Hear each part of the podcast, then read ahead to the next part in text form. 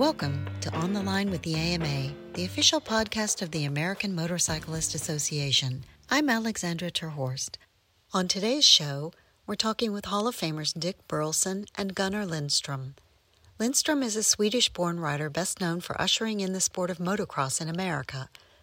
Burleson is revered for his eight consecutive AMA National Enduro Championships and eight consecutive ISDT gold medals. Although both rose to prominence racing for Husqvarna, they discovered motorcycling in very different ways.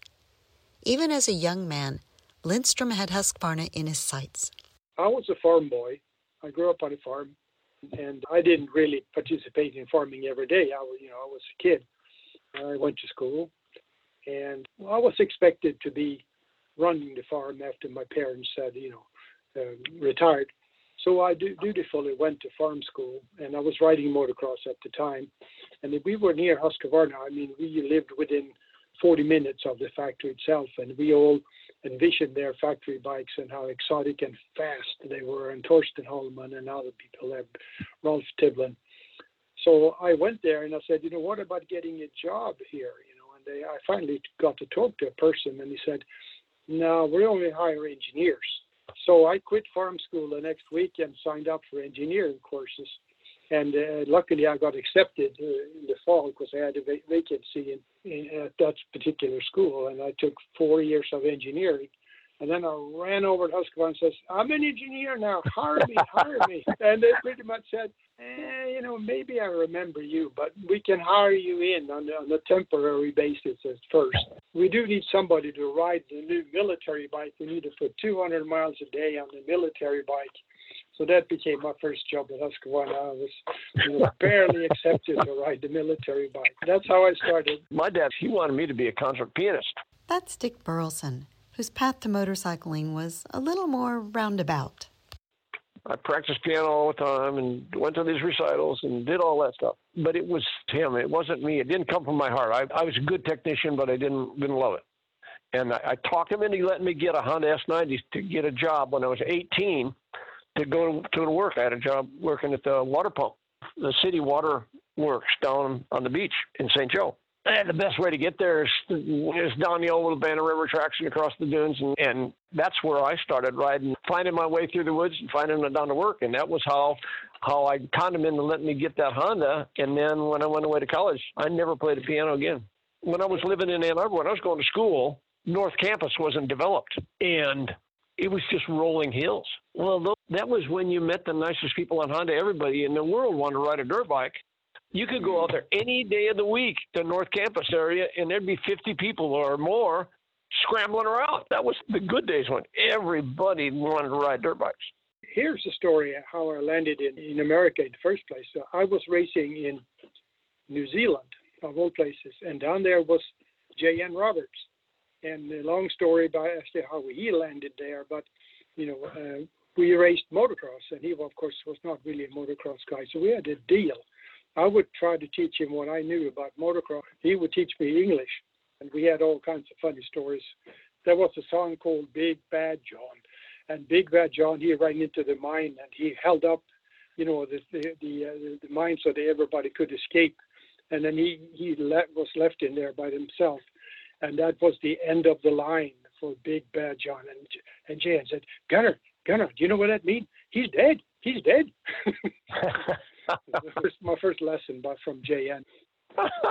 yeah, that's a good one. Yeah. So you know, back in those days, I think I and before the Husky, I had a CZ, which was good. It had its problems, but it was good. But then, then uh, you know, in a roundabout way, I was roommates with Jack Lado and Jack and I got kind of hooked up with Frank Pisacki down in Toledo, who he was an old enduro buddy of John Penton, and so we we started working for Frank, and that's when we got involved in the Husky thing, and uh, could see right off the bat that those were the best motorcycles.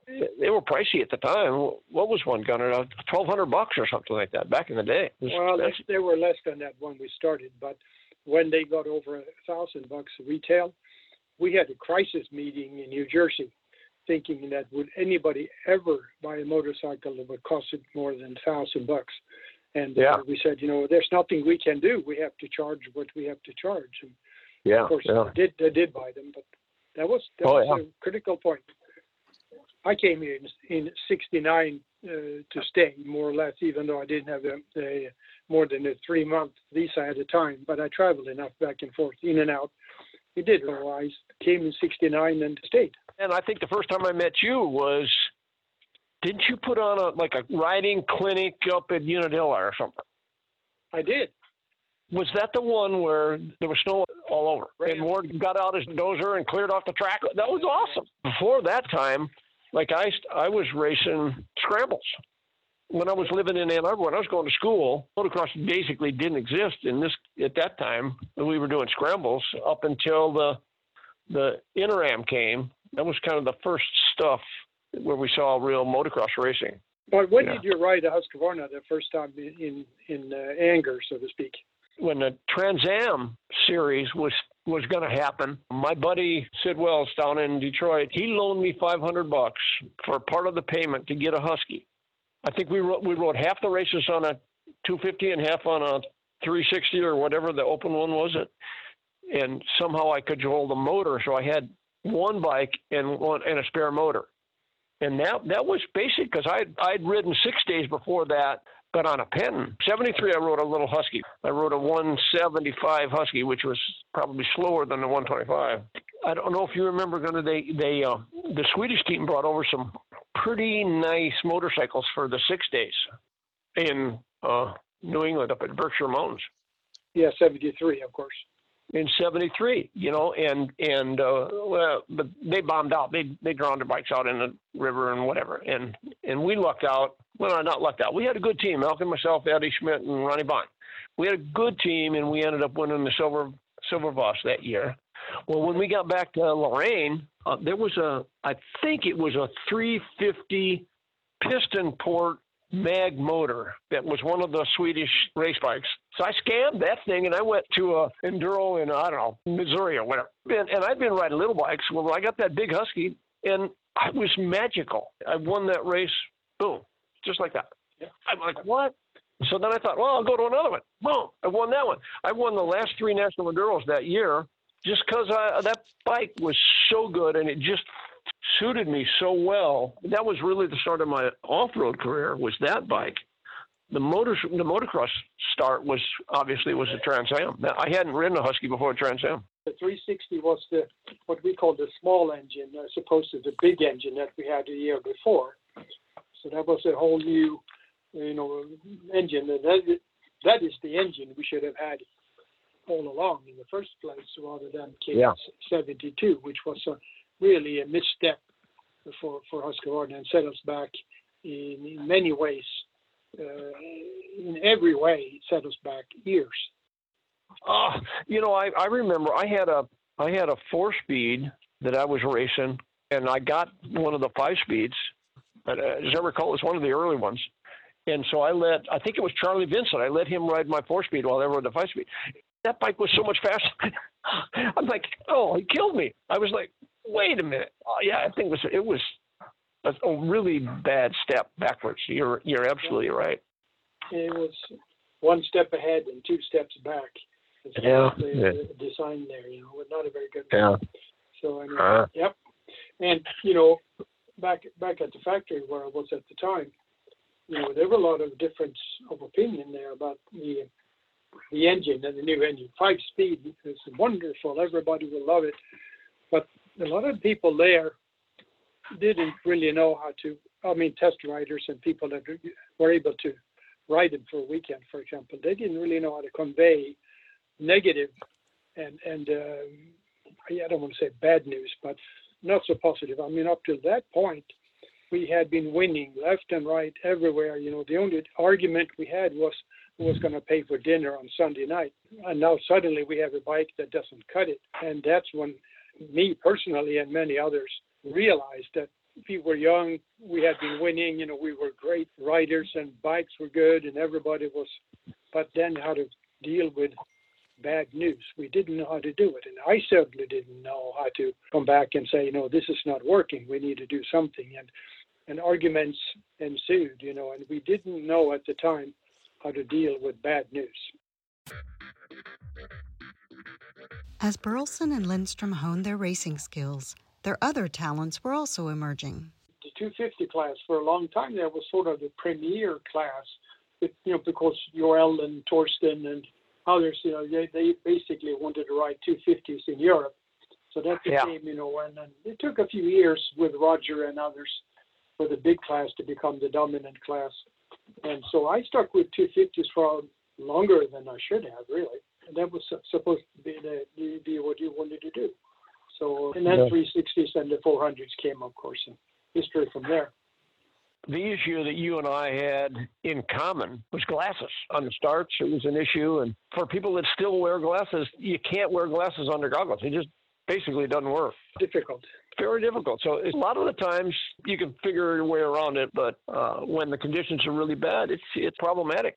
The format of enduros gave me a little more opportunity to deal with it rather than just wide open on a motocross track. You just don't have a chance to deal with it, really. Because of that, you rode in a different way, and uh, you know you pick certain lines to uh, protect yourself from roost more than other people did. So, and you had a fogging problem also. If it was raining, you know, that would fog up. Yeah. So, yeah. you know, there were all kinds of difficulties with with, with riding with glasses. Yeah, and you would do your bike a certain way too. You had more protection, you know, on the front fender. You would protect yourself, you know, from spray from your own bike. You prepared in a little different way as well. For me, it ended up. I, I did some more racing after that motocross racing, but I got tired of being at a track all day and getting to ride like two 15 minute motos. That kind of it got so so popular. So all of a sudden, I, I, I didn't get enough racing at all. Period. So I that's one of the one of the things that got me into racing off road we, between that that three 350, I think it was a 350 class special piston size.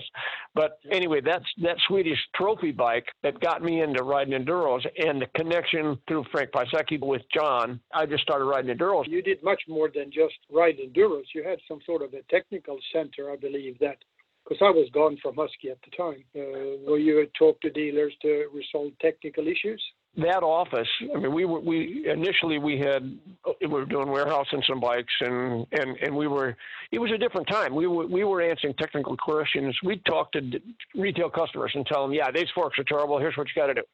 And and so we were on one side we were racing the bikes. When I say we, I had a couple other guys working for me if we'd figure out solutions and then pass them out. But yeah, at that time, then basically I got responsibility for the, the racing programs, whether it was California or in Ohio or whatever, and warranty and service stuff. There was never a time when I was just a racer. Back in those days, that didn't exist. You work on Monday, Tuesday, Wednesday, Thursday. You usually drive away Friday night or something and go racing on the weekend and come back and back to work on Monday. And that was the way it was back in those days. We just did our best to, and we did a good job. I have to, I have to say, when I say we, I mean our race teams did. We were, we were racing and winning long after the bikes were not as good as some of the other bikes. As a matter of fact, the statistics are telling us that the year before Husqvarna moved to Italy, so to speak, before Cagiva bought him out, that was your best year. You won Baja, you won uh, Duracell, oh, won everything. You won everything. Yeah. So yeah, we were in everything. Successful years of Husqvarna ever in the U.S. market, and partly because of you, I have to say, because you were the one leading the technical brigade at the time, as I understand it. it it's hard not to want to win races yourself, but the job was to sell motorcycles, and I understood that but I also knew that I wasn't going to do that for the rest of my life. So, so I hired up the best other guys and was able to keep the thing going for, I would say, seven years. We kept it going with winning races while I was managing all that to help sell bikes, and it worked. I mean, to a certain degree, it did work. When I worked with Husky, and of course, it was frustrating at times, and we had a hard time forming strong teams that could that we'd all go pull in the same direction and go and get something done. And I had my own vision, I guess you could say. I had in my mind this is this is really how this should work. We have the writers, we have other people that do testing, and we have engineers. We have all these facilities, and why shouldn't they work together? And why shouldn't we work in a certain way? And unfortunately, it didn't happen when I was with Husky. And then I eventually, many years later, well, four, I joined Honda. And one of the first things I learned that they worked exactly the way that I thought we should have worked in the first place. And you know that that sold me as a matter of fact with a new brand saying, you know, I said this is really the way we should have worked all along. Everybody gets together, we set a target, we set a goal, we hand out assignment yeah. and go. And that's exactly what we did at Honda. And it was very satisfying to work with a company like that. Even though I was thrown into management a little bit too soon, I think. I was still too young to be a real experienced manager, but I know the technical side of things. And, and that's where I ended up concentrating into the first two years. Eventually, of course, I moved to the automotive side, which is a whole different deal.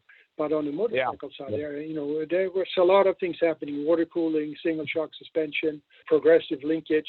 All of that stuff happened not during my watch, but while I was there. Very rewarding.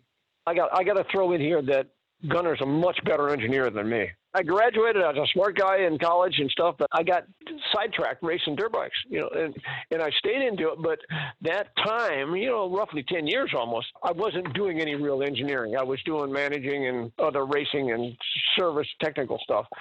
But the engineering for Husky was done in Sweden. And uh, we, were, we were given feedback, but not when you, when you went to Honda, you're doing real engineering.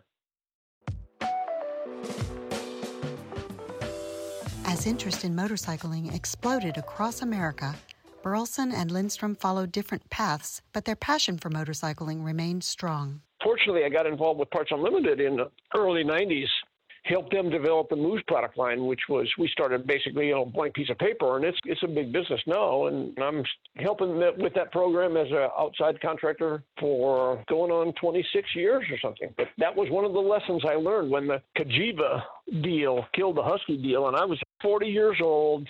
Going to collect unemployment, and I'm like, mm, I don't want to do this again. So ever since then, I've never worked for anybody else as a as an employee. Like, I'm not going to put all my eggs in a basket of one corporation. They decide they don't want to do it anymore, you're out. And that's just uh that was kind of one of the big lessons there. Whether it was good or bad, I don't know. You know, you know, we, we're we're happy, so it kind of worked out. Well, here's the thought. You know, when I worked with Honda, I stayed with the company 30 years. A great company and and great product, great people, and and uh, a lot of good engineers we got to meet and a lot of good discussions were had. And you know, like I said before, we had a meeting. We set a target, and everybody walked and ran in the same direction, and it was very satisfying. In the life of a motorcycle racer, sometimes just getting to the race is half the fun. And I remember you had an El Camino, and you had um, uh, numerous arguments with people on the toll road thinking that you had a truck, and you said, you know, this is not a truck. It was a 64 El Camino, baby blue, 283, four speed, positive traction. That was a nice little wannabe truck. Not really a truck, but yeah. I can't believe you remember that. That thing was so nice. I wish I still had it. You came to the track in the huff one time and said, "You cannot believe this, but they wouldn't let me on the through."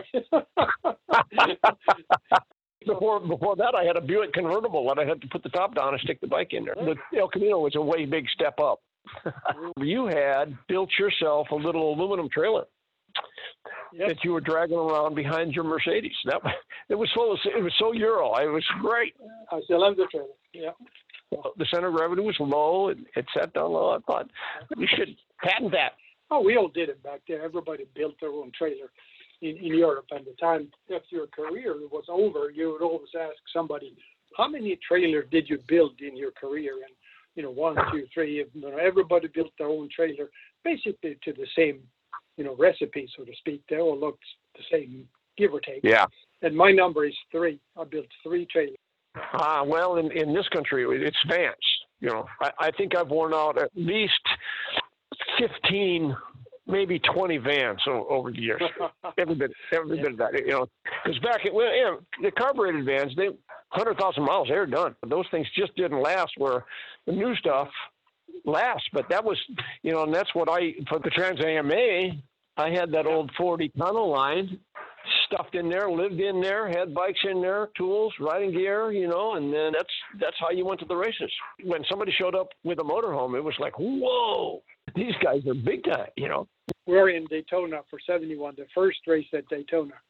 And of course, the the staff there and people there were wondering, you know, who are these guys? They're going to ride on the infield, you know, and, and uh, there was a lot of of uh, question marks and a lot of concern for what would happen there. So we are all parked outside the little tiny little tunnel. Now they have a big tunnel, but there was, there's a one tunnel they had at the time, and we all parked there in the grass on Friday, waiting to be let in. And there's this guy coming with a motorhome, a Winnebago, a real Winnebago, with a W up front. And we're looking at this thing, and it's a guy. His name was Scott, and he was from Texas. I have no idea what his last name was. And this was his grandfather's motorhome, you know. And we're looking at this thing, and Gary Bailey and I are walking circles around this thing. He said, "You know what? This could be something, you know, something that this this could work." So I'm asking yeah. Scott, you know, we we became a little friendly there, and I talked to him. He says, "Can I drive it?" He says, "Oh yeah, no problem." So we drove it out on Interstate 8 or 4, Interstate 4 is. Figured this really works well, and so we parked, you know, and and he said thank you, and I beat Gary Bailey by a few months. I had, I think I had the first motorhome of all the motorcross people. I bought it in uh, right by the airport in Cleveland, Ohio. There was a dealer there that sold Kritzer machinery, and they sold me a, a demo they had, you know, for the motorhome. And Mr. Thornstrom paid for it, and he said, you know, I'm going to get you back on this money. so that was, uh. and of course Bailey was right behind it. Bailey had a real Winnebago, that, but that's how that started, and that's how we got going there. Looking back, each man enjoyed a successful career in the motorcycling industry, and with it, a perspective on the future of the sport. Perhaps Dick Burleson captures their sentiment best my personal opinion, having been in this industry since what 72, is, is that it's a great family sport. It's a great family sport. In this day and age of video games, those aren't family sports. Kids are not involved in ways with their parents that's really productive. Motorcycling really isn't isn't a need; it's a more of a want but it's yeah. good family entertainment. It keeps the kids together, keeps the kids doing stuff. They get physical activity. They're out with they're with their parents. What more do you want? Hall of Famers Dick Burleson and Gunnar Lindstrom. Read more about them and other motorcycling greats at motorcyclemuseum.org. On the Line with the AMA is a production of the American Motorcyclist Association. Since 1924, the AMA has been promoting the motorcycle lifestyle and protecting the future of motorcycling. Learn more at AmericanMotorcyclist.com.